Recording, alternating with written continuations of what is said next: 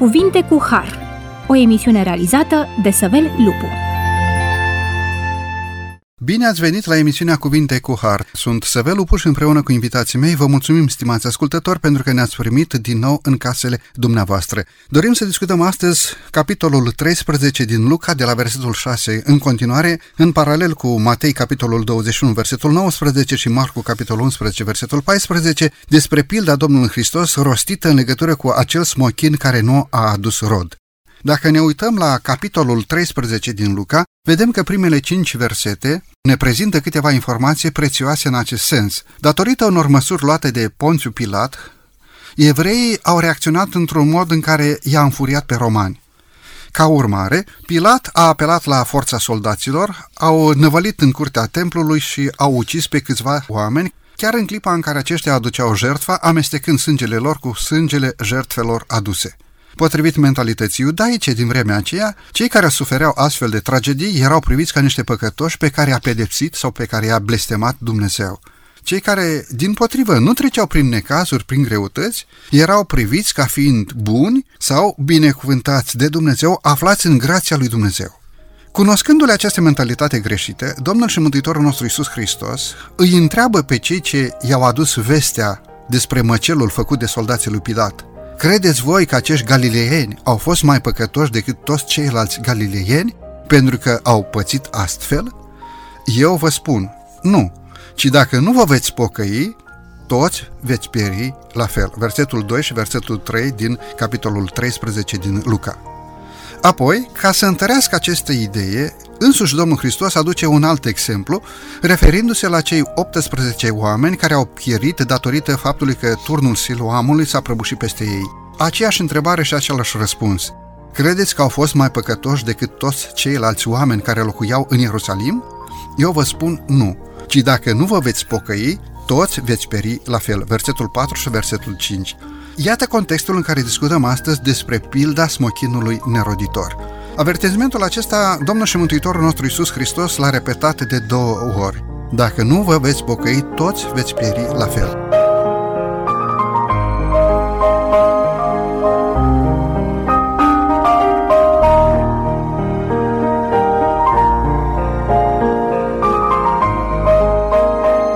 Discutăm acest subiect frumos împreună cu domnul pastor Dorin Cristea. Bine ați revenit la microfon! Bun regăsit! Și cu domnul pastor Șestun Viorel. Bine ați revenit la microfonul emisiunii Cuvinte cu Har. Bun regăsit! Haideți să citim uh, acest pasaj și prin acest pasaj să ajungem la discuția noastră sau la observația Domnului Hristos. Dacă nu vă veți pocăi, toți veți pieri la fel. Domnule Viorel, vă rog pe dumneavoastră. El a spus și pilda aceasta. Un om avea un smochin sădit în via sa. A venit să caute rod în el și n-a găsit.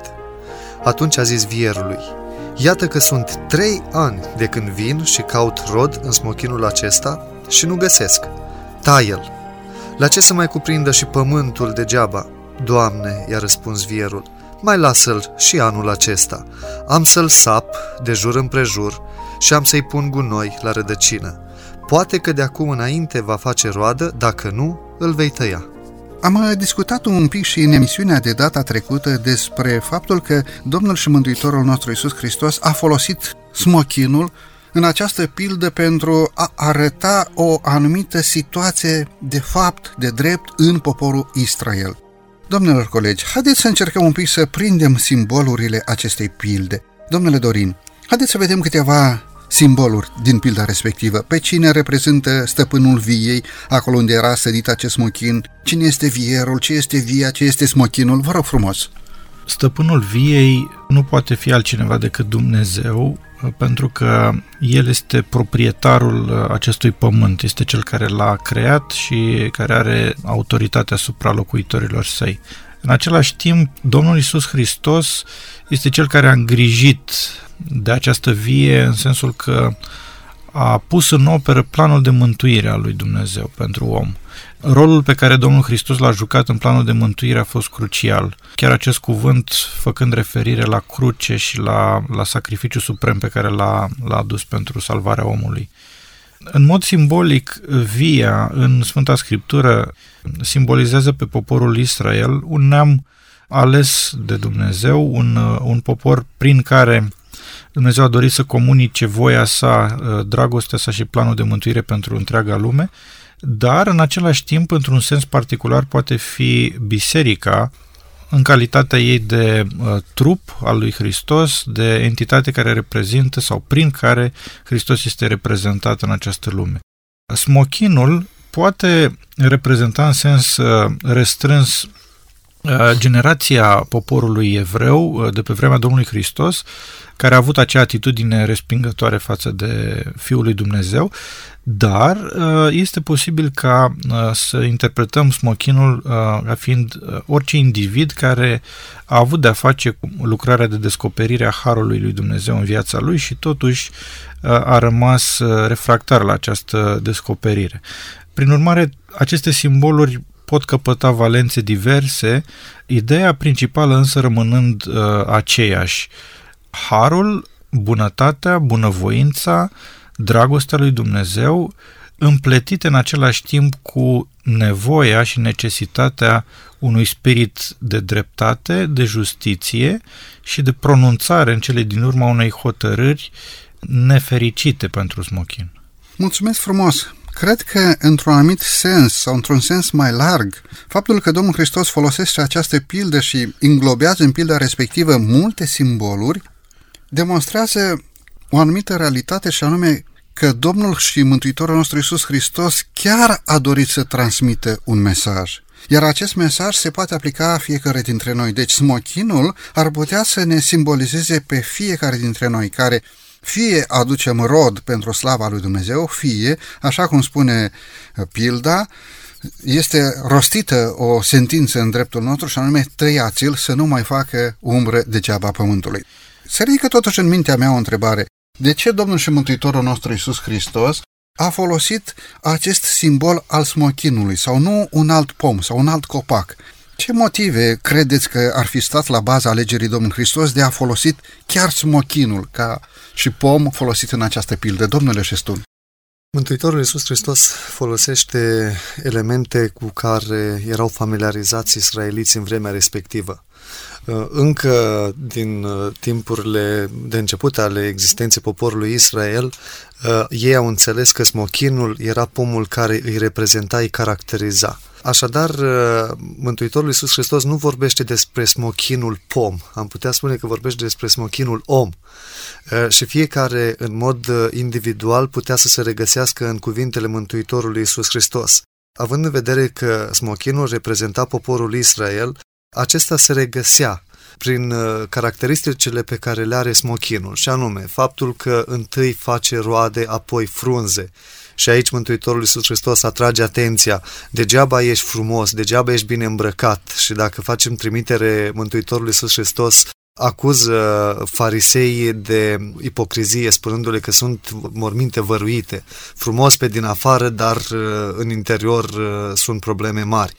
Totodată, smochinul uh, uh, făcea două roade pe an, avea două momente în care dădea rod. Uh, mi-a plăcut un lucru care l-am citit despre un smochin care, fiind a doua parte a anului când trebuia să dea rod, temperaturile au scăzut și fructele pur și simplu se va s-a retras, fructele n-au ajuns la dezvoltare maximă și aparent s-a uscat. Însă cu venirea primăverii, seva din nou a intrat în fructe și s-au dezvoltat și au ajuns la coacere. Mântuitorul Iisus Hristos vorbește despre ceea ce omul trebuie să aibă, viață în el, să aibă sevă.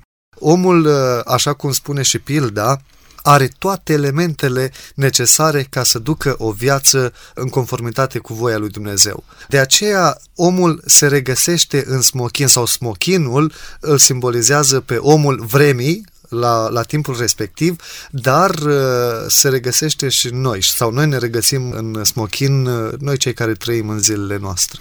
Este clar că acel gospodar sau acel stăpân al viei, care avea via, a pus, a plantat acest smochin în această vie, în mijlocul viei, nu pentru că avea nevoie de umbră sau pentru că ar fi avut nevoie de un decor frumos, ci este clar faptul că stăpânul viei chiar aștepta rod de la acest smochin. Cred că Domnul și Mântuitorul nostru Iisus Hristos ne-a învățat acest lucru și anume faptul că Dumnezeu așteaptă rod de la noi, nu doar frunze, ci un rod bogat care să fie hrănitor pentru semenii noștri, nu un rod otrăvitor, pentru că sunt și alți pomi care aduc roade, dar aceste roade sunt otrăvitoare.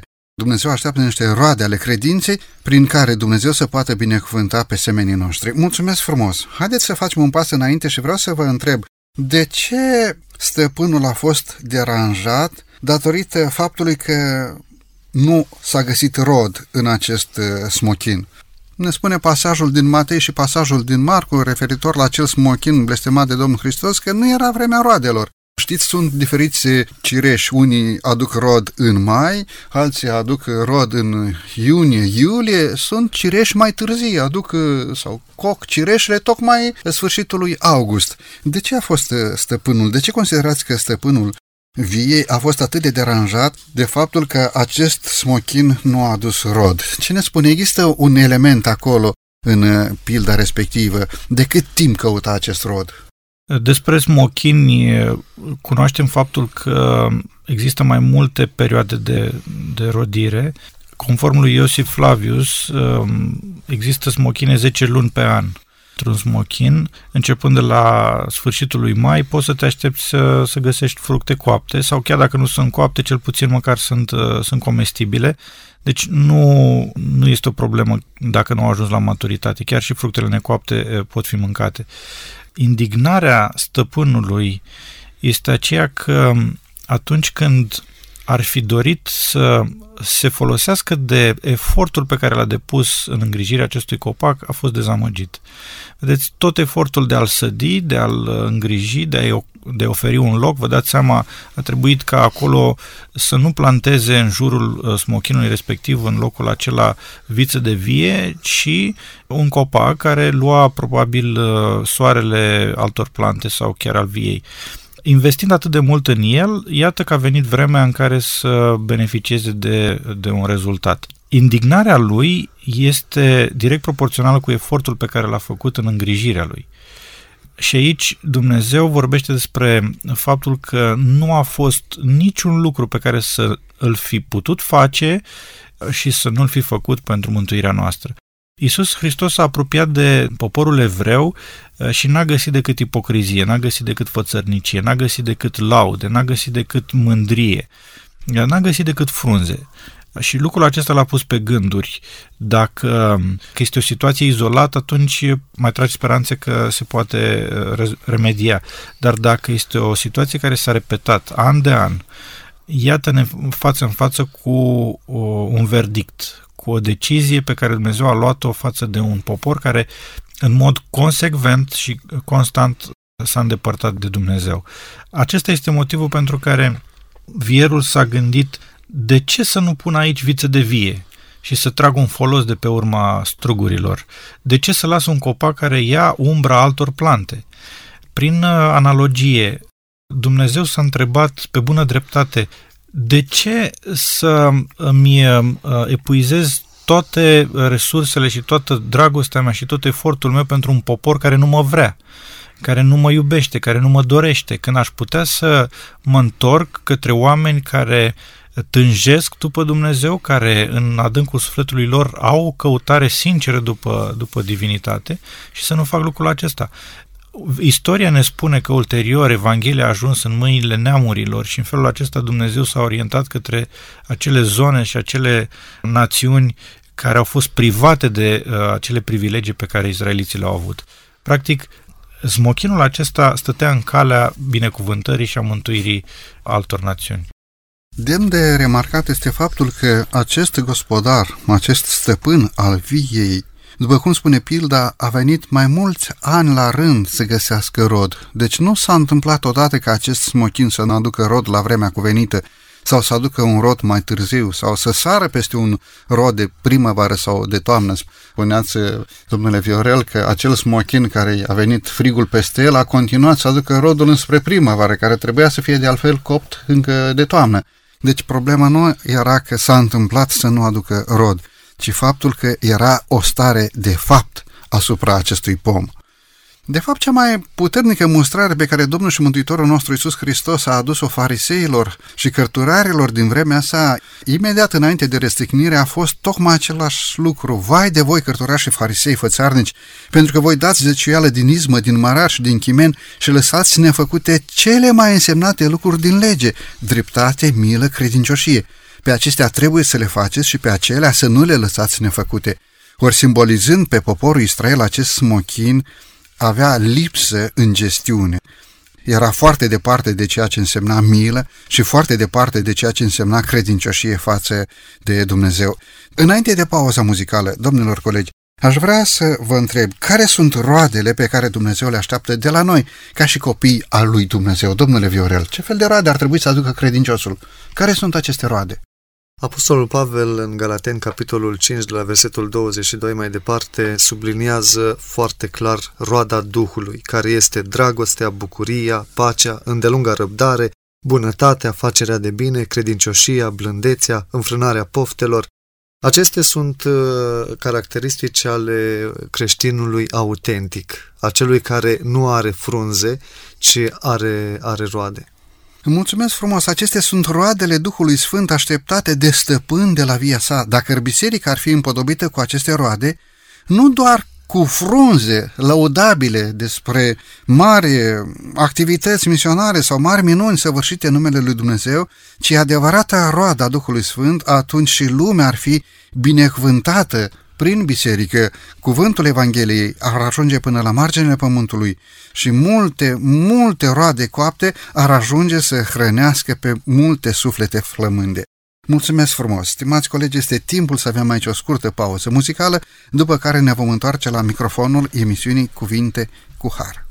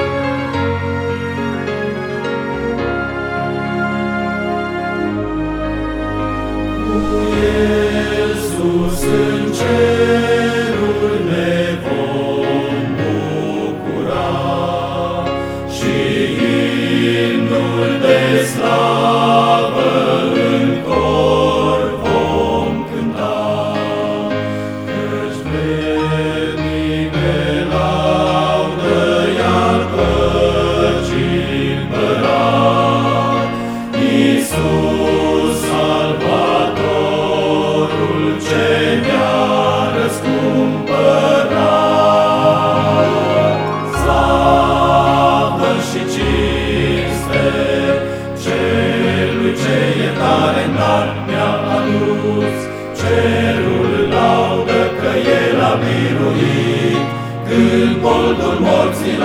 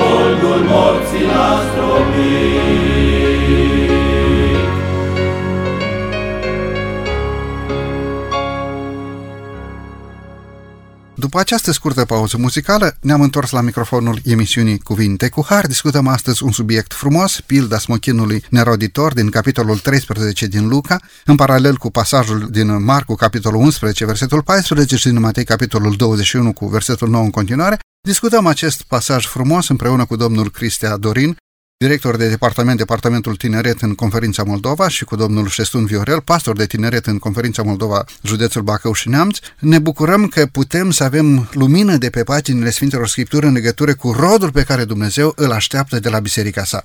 Pentru a doua parte a emisiunii de astăzi, vreau să vă întreb, domnilor, ce înseamnă această declarație a celui care a mediat între smochin și stăpânul viei?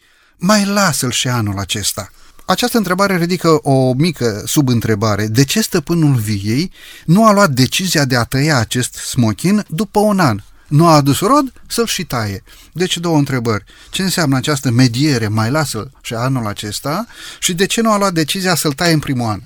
în mod clar este o expresie a harului lui Dumnezeu manifestat uh, față de, de oameni. În același timp, uh, harul acesta are și o limită și despre această limită de asemenea este vorba în această pildă. Ne este foarte greu să înțelegem cum poate Dumnezeu să manifeste în același timp sau să înglobeze în ființa sa și în uh, acțiunea sa atât harul, atât dragostea sa, cât și dreptatea, judecata sa. Multă vreme am crezut și am încercat să explicăm uh, aceste două atribute ale lui Dumnezeu ca fiind uh, stări consecutive în uh, acțiunea lui Dumnezeu. Adică, într-un moment îl manifestă har, apoi în momentul imediat următor se concentrează asupra judecății sau asupra unei pedepse. E bine, în Dumnezeu, practic, dreptatea și harul sunt stări concomitente sunt în același timp manifestate dovezi ale Harului, în același timp, în aceeași secundă, în aceeași clipă, uh, dovezi ale dreptății lui Dumnezeu. Nu putem înțelege noi ca oameni lucrul acesta, dar Biblia în felul acesta ne-l prezintă pe Dumnezeu. Având în minte acest portret al stăpânului, Știm că atunci când a căutat rod, a fost dispus să facă tot efortul pentru a-l sprijini, pentru a-l susține, pentru a-l îngriji, dar în același timp a fost și indignat de faptul că nu a găsit rod. Cei trei ani de când caută rod reprezintă tot atâtea șanse pe care probabil le-a avut Israelul de-a lungul timpului, șanse mari pe care le-a avut odată cu ieșirea din robia egipteană, din robia babiloniană, din robia siriană și alte, poate, alte situații uh, prin care Dumnezeu a trecut acest popor, considerând că a venit în sfârșit timpul ca după aceste lecții să urmeze niște beneficii, niște avantaje. De asemenea, comentatorii subliniază faptul că cei trei ani uh, la care se referă aici uh, Domnul Hristos este posibil să, să fie reprezentați chiar de anii lucrării sale publice, iar acest ultim an despre care îngrijitorul spune că ar fi cazul să mai fie încă uh, lăsat, uh, este posibil să fie chiar ultimul an al lucrării Mântuitorului pe pământ, ca fiind o ultimă șansă pe care încă Israelul o avea de a răspunde favorabil la dovezile Harului lui Dumnezeu. Mulțumesc frumos! Această tristețe din inima stăpânului viei o descoperim și în uh, rostirea Domnului Hristos în legătură cu Ierusalimul. De altfel, prezentată nouă în textele din Matei, capitolul 23, versetul 37-38. Ierusalime, Ierusalime, de câte ori n-am vrut să strâng pe copiii tăi cum își strânge găina pui sub aripi și n-ați vrut o durere simțită de Domnul și Mântuitorul nostru Isus Hristos în calitatea sa de Dumnezeu om, întrupat pe pământul nostru pentru răscumpărarea noastră. Și în această lamentare a Domnului Hristos sunt spuse și căderile Ierusalimului care omor pe proroci, și ucizi cu pietre pe cei trimiși la tine. Deci cei trei ani în care stăpânul viei a căutat rod la acest smochin pot să fie considerați ca fiind aceste ocazii în care prorocii au fost trimiși la Ierusalim, în care cei trimiși la Ierusalim au fost uciși cu pietre din cauza mărturisirii credinței lor, o perioadă de har pentru poporul Israel. Domnule Viorel, vă rog. Vedem uh, încă din introducere, dumneavoastră ați citit uh, întâmplările care au avut loc, și anume uh, moartea celor galileeni care au fost uciși în templu aducând jertfă și sângele s-a amestecat cu sângele jertfelor lor. Apoi uh, ceea ce s-a întâmplat în turnul din Siloam, unde 18 oameni uh, au fost uciși de acest turn. Este prezentat oarecum dreptatea lui Dumnezeu. Mântuitorul Iisus Hristos ia la cunoștință ceea ce se întâmplă în momentul în care nu aduci rod. În momentul în care ești doar mormânt văruit, doar ai frunze, doar ai fală, te mândrești, și atunci când este prezentat tabloul, probabil că cei care l-au prezentat așteptat de la Mântuitorul Iisus Hristos să prezinte într-o formă radicală tot ceea ce se va întâmpla. Iisus Hristos vine și spune, dacă eu vă spun că nu sunteți cu nimic mai bun decât ceilalți. Dacă unii au pățit unele lucruri uh, nefericite, unele nenorociri, uh, noi cei care suntem încă în viață, suntem în siguranță, suntem sănătoși, ar trebui ca să punem mai mult accent pe pocăință. Aici, pocăința înseamnă a asculta de Dumnezeu, mai departe, a-L prezenta, a trece la fapte și a aduce roade. Așadar, pilda smochinului pleacă de la ideea că nu poți să te mândrești doar cu frunze, trebuie ca să aduci și rod. Mi-a plăcut foarte mult ceea ce colegul meu Dorin a prezentat cu privire la cei trei ani în care Mântuitorul Iisus Hristos a fost în Israel. În cei trei ani, Mântuitorul Iisus Hristos n-a, nu și-a arătat statutul de judecător, ci din potrivă și-a arătat statutul de mijlocitor. Este cel care avertizează, este perioada de har pentru poporul Israel. Este un timp cu care poporul Israel nu s-a mai întâlnit de atunci și până atunci și nici de atunci și cu toate acestea vedem că, în ciuda apelului pe care îl face vierul, care este simbolizat de Mântuitorul Iisus Hristos, mai lasă-l și anul acesta, e posibil ca în cele din urmă să se ajungă la tăierea lui.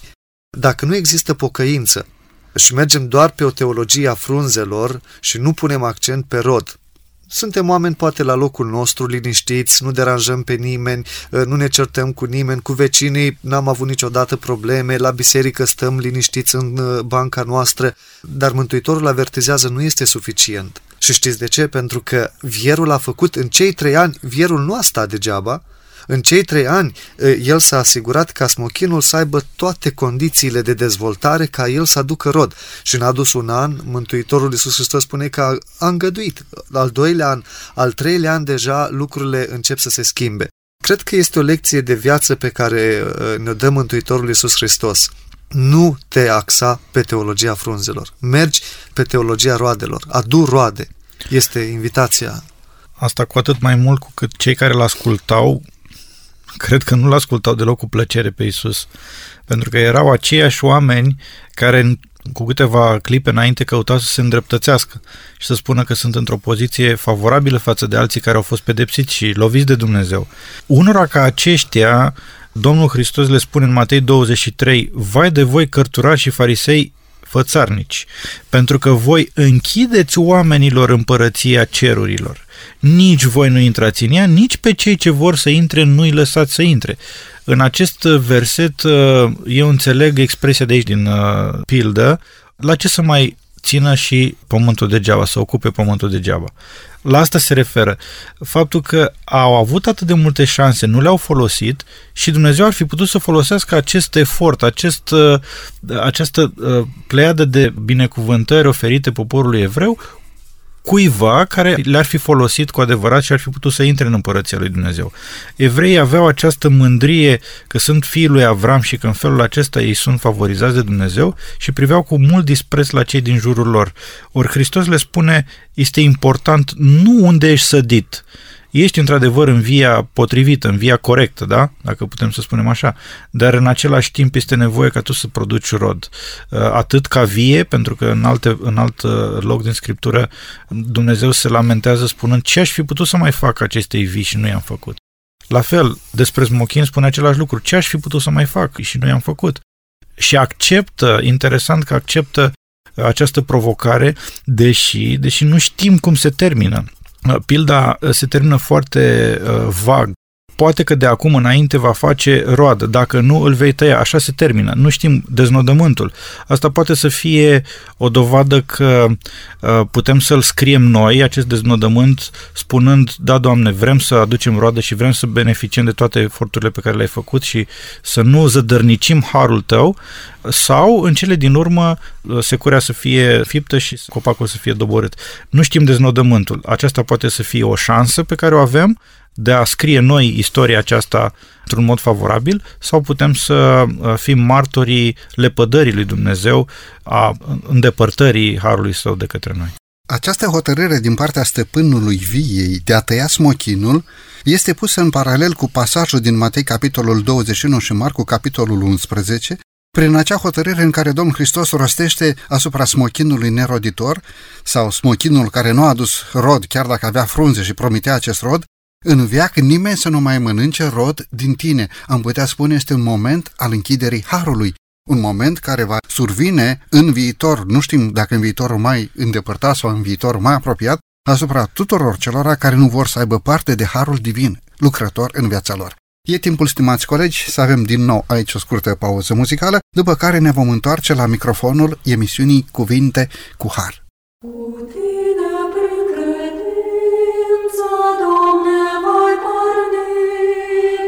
Pașii tăi mi-arată drumul zi de zi.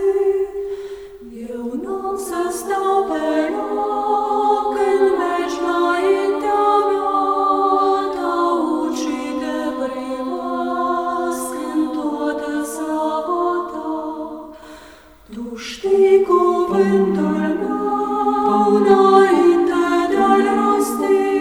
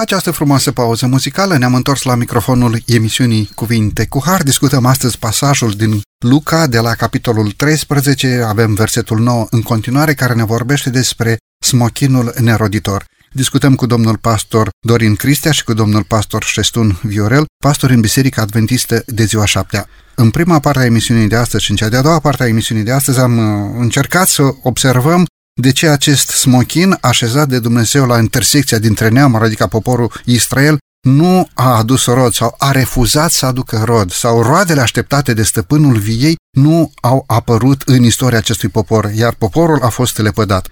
Însă, aș dori pentru cea de-a treia parte a emisiunii să discutăm ceea ce acel mijlocitor care a zis mai lasă-l și anul acesta, pune și un obiectiv, să pun gunoi la rădăcină, să sap acest smochin de jur împrejur. Domnilor colegi, domnule Viorel, ce înseamnă săpat de jur împrejur?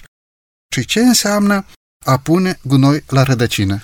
Ce avea acest lucrător al viei în mintea sa, care a mijlocit pe lângă stăpânul viei pentru ca să mai cruțe încă un an acest smonchin, ce avea acest om harnic în mintea lui atunci când a zis, domnule, am să-l sap de jur împrejur și am să pun și gunoi la rădăcină. Vă rog frumos!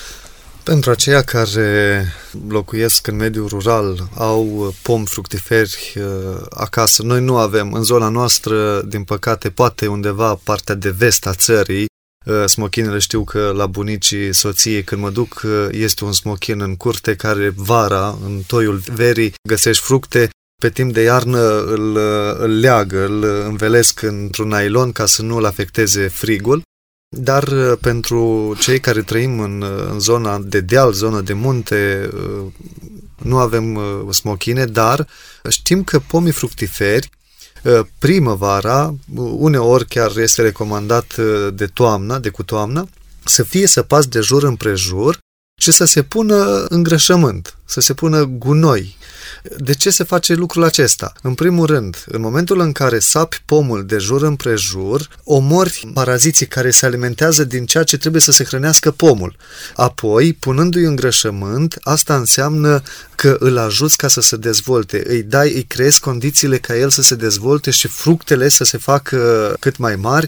Practic îi asiguri uh, climatul necesar și toate elementele ca acel pom atunci când va fi pe rod, să dea cele mai bune roade. Pe de-o parte, prin procesul săpării, scoți ceea ce este rău, dăunătorii, protejezi oarecum pomul de ceea ce înseamnă invazie de, de buruiană, de ceea ce poate ca să ia din uh, elementele din care el se hrănește iar totodată punerea îngrășământului poate fi interpretat ca ai da ceea ce are nevoie, ca el să se dezvolte, ca el să, să anul viitor îi ofer garanția climatului necesar ca el să fie un pom roditor. Eram acasă și tata a plantat o livadă destul de tânără, niște pomișori foarte micuți și ne-a pus în fiecare an să săpăm în jurul acestor copăcei.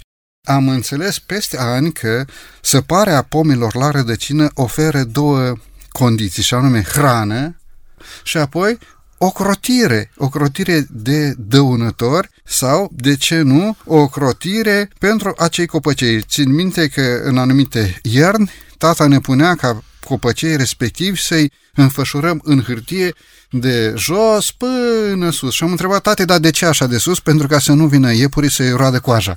Și chiar m-am gândit, ia uite, cele două funcții, funcția de a hrăni și funcția de a ocroti. Cred că din punct de vedere spiritual, a săpa acest smochin de jur împrejur la rădăcină înseamnă o crotire, iar de a-i pune gunoi la rădăcină înseamnă, de fapt, hrănire. Domnule Dorin, sunteți de acord? Sunt de acord, dar sunt, sunt în același timp și indignat. Probabil alți copaci din acea vie nu s-au bucurat de aceste avantaje. De faptul că vierul, în bunăvoința și în dorința lui de a obține rezultate, a privat poate pe alți copaci de această grijă și de această protecție, investind foarte interesant într-o cauză pierdută. Pentru că existau foarte puține șanse să se întâmple ceva cu acel copac și în ciuda acestor uh, aceste situații, acestor dezavantaje, vierul investește în continuare în el. Aici este harul lui Dumnezeu pe care nu-l înțeleg, mărturisesc că nu-l înțeleg pentru că harul în sens uh, juridic este o nedreptate care se face. Adică să iei hrana și avantajele și uh, posibilitățile pe care le-ai fi avut să investești într-o altă cauză care ar fi putut produce ceva și să le folosești pentru un copac care nu dă niciun semn că ar vrea să producă uh, vreun rod. Acest fel al lui Dumnezeu de a se purta cu omul este cel care reușește în cele din urmă să scrie un final acestei uh, povești, acestei istorii. Un final fericit, la asta mă refer. Dar este demn de remarcat că niciodată Dumnezeu nu se ghidează după aparențe și că niciodată nu precupețește niciun efort, nu cruță niciun efort, nicio resursă, chiar și pentru acele situații, pentru acei oameni care par cu totul pierduți în uh, păcatul lor, în greșeala lor, în uh, fățărnicia lor. Aici mi se pare că este tabloul cel mai frumos al acestei pilde, faptul că deși este o cauză pierdută, Dumnezeu investește în continuare. Mulțumesc frumos pentru ceea ce a spus. Mai este aici un sfat, o lecție practică pe care noi putem să o învățăm, și anume faptul că și cel care lucrează în vie este binecuvântat ca harnic lucrător în via lui Dumnezeu dacă este prins într-o lucrare de sădire și udare a celui de lângă el. Statisticile arată că cele mai multe infracțiuni se săvârșesc în zile de sărbătoare, când oamenii au timp liber, când nu sunt angrenați într-o muncă susținută pentru un scop nobil.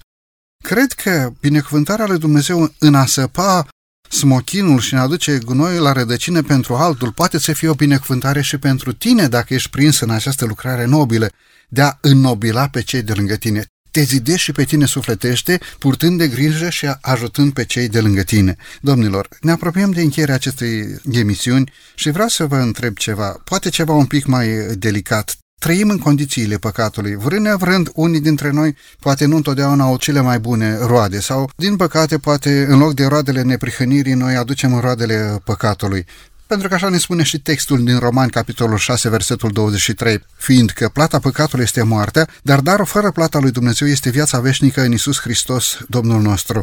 Ce s-ar fi întâmplat dacă de-a lungul timpului Dumnezeu totuși n-ar fi curățat această vie sau n-ar fi altoit sau n-ar fi înnobilat rodul smochinului. Poate, cum spune pasajul din Matei 21 și Marcu 11, acel smochin chiar n-a mai adus niciun fel de rod, pentru că făcea umbră pământului degeaba. Credeți că această lucrare de judecată din partea lui Dumnezeu este neapărat o lucrare rea sau este o lucrare de stăvilire a reului care altfel n-ar mai fi putut să fie stăvilit? Domnule Viorel. Eu aș vrea să rămân uh, la uh, conceptul de har pentru că pilda aceasta vorbește mai mult de har decât despre judecată. Harul lui Dumnezeu se manifestă într-un context nedrept. Ceea ce spunea colegul meu Dorin uh, cu privire la investiția pe care o face Dumnezeu uh, în acei oameni care n-au adus rod și poate că nu vor aduce niciodată și este de neînțeles de ce Dumnezeu continuă să facă lucrul acesta. Este un pasaj în Sfânta Scriptură care spune că Dumnezeu dă ploaie și peste cei buni și peste cei răi. Aici este dragostea lui Dumnezeu pe care noi oamenii ne este foarte greu să o înțelegem. Uh, dar totodată trebuie să știm că Harul lui Dumnezeu s-a manifestat după dreptate sau cu dreptate, pentru că și judecata Dumnezeu o va face cu dreptate, după dreptate, așa cum spune faptele apostolilor, uh, când Dumnezeu va judeca lumea după dreptate prin uh, omul, prin Isus Hristos, care este vierul, Totodată și harul se manifestă Dumnezeu ținând cont de dreptate și anume oferă har un an, doi ani. Poate că unii oameni au avut uh, har din partea lui Dumnezeu 10 ani, 20 de ani. Însă, la un moment dat, Dumnezeu pune punct și vrem, nu vrem, fiecare dintre noi trăim sub uh, o plată, cea a păcatului, care este moartea. Dacă unii oameni care au făcut mult rău și istoria consemnează prezența unor oameni care au fost conducători, care prin ordinul care l-au dat au adus atâta suferință și aș putea să amintesc doar câteva nume încă din Imperiul Roman, când citim despre Nero, despre atrocitățile pe care le-a făcut el, creștinii care au fost persecutați, arși de vii, omorâți în arene, Apoi, dacă vorbim despre oameni mari conducători, cum a fost Hitler, cum a fost Napoleon sau uh, mulți alți uh, lideri uh, la nivel mondial, Dumnezeu în dreptul lor a pus capăt și a zis harul s-a încheiat. De ce? Pentru că totuși în cele din urmă nu păcatul va birui, ci dreptatea va birui. Uh, Harul va birui, nu moartea. Dumnezeu lucrează într-o formă echilibrată prin care vrea ca să ofere o recompensă și celor buni.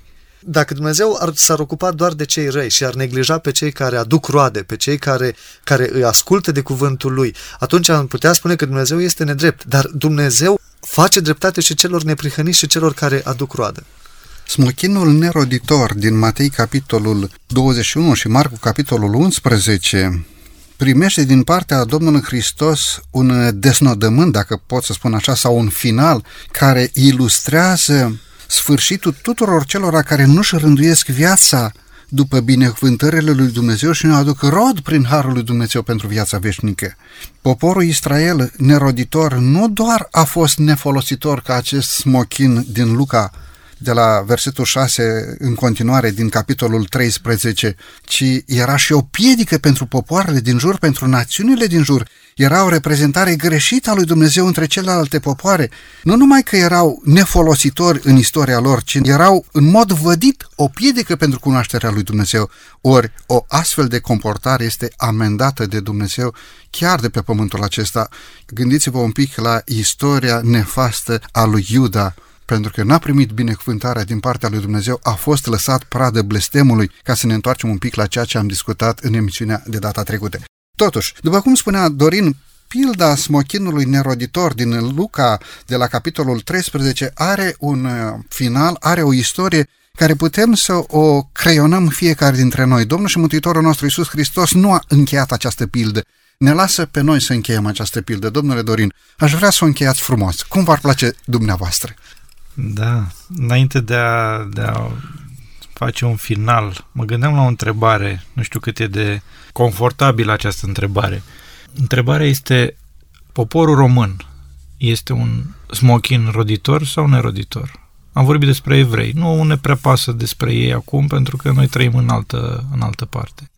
Întrebarea este, noi, aici, unde trăim, suntem un popor roditor, rodim pentru Dumnezeu avem fapte care pot aduce satisfacție, bucurie, împlinire în inima lui Dumnezeu sau nu? Asta e o întrebare pe care o pun fără niciun fel de răutate, ci pur și simplu încercând să înțelegem sau să aplicăm la viața de zi cu zi lucrul acesta. Ținând cont de această realitate, aș vrea să îndemn pe toți ascultătorii noștri să își pună această întrebare. Viața mea este un smochin roditor sau nu este roditor? Fac uz de creștinismul meu, de biserica mea, de credința mea, oricare ar fi ea, sau încerc să văd ce vrea Dumnezeu de fapt de la mine. Dacă mă mulțumesc doar să spun că sunt creștin sau un anumit tip de creștin, este foarte posibil ca finalul să nu fie neapărat atât de fericit. Mulțumesc frumos, domnule Viorel. Poate între ascultătorii noștri este un smochin care nu aduce rod, poate este o fată care a fost amăgită la păcat, poate este un tânăr care a alunecat în droguri sau știu în alte păcate sau alte patimi, sau poate unul care chiar nu a alunecat în păcate, dar și-ar dori mai mult. Ce veste bună ne aduce această pildă? Vă rog frumos. Ceea ce spune vierul stăpânului, Doamne, mai lasă-l și anul acesta. Cred că, plecând și de la întrebarea pe care a lansat-o uh, Dorin, ce fel de, de smochin este poporul român și eu pun în dreptul meu ce fel de smochin sunt eu, este o veste bună. Mântuitorul Iisus Hristos, astăzi, în momentul acesta, ridică mâinile sale și spune, Doamne, mai lasă-l și anul acesta. Și este o veste pe care ar trebui să o primim cu bucurie, cu optimism, dar să nu rămână doar la nivel de informație, ci eu să fac tot ceea ce pot ca de la un smochin neroditor să devin un smochin roditor, pentru că textul spune, poate că de acum înainte va face roadă. Mi-ar plăcea să se spună la sfârșitul anului, cu siguranță este un smochin care a făcut rod. Mulțumesc tare mult pentru aceste frumoase cuvinte prin care încheiem și emisiunea de astăzi. Să dea bunul Dumnezeu ca fiecare dintre noi să aducem un rod potrivit la vremea potrivită. Stimați colegi, mulțumesc pentru prezența dumneavoastră în emisiune. Domnule Dorin, mulțumesc frumos. Cu mare drag. Domnule Viorel, mulțumesc frumos. Cu plăcere. Stimați ascultători, din toată inima vă mulțumim că timp de 50 de minute ați rămas alături de noi primindu-ne în casele dumneavoastră.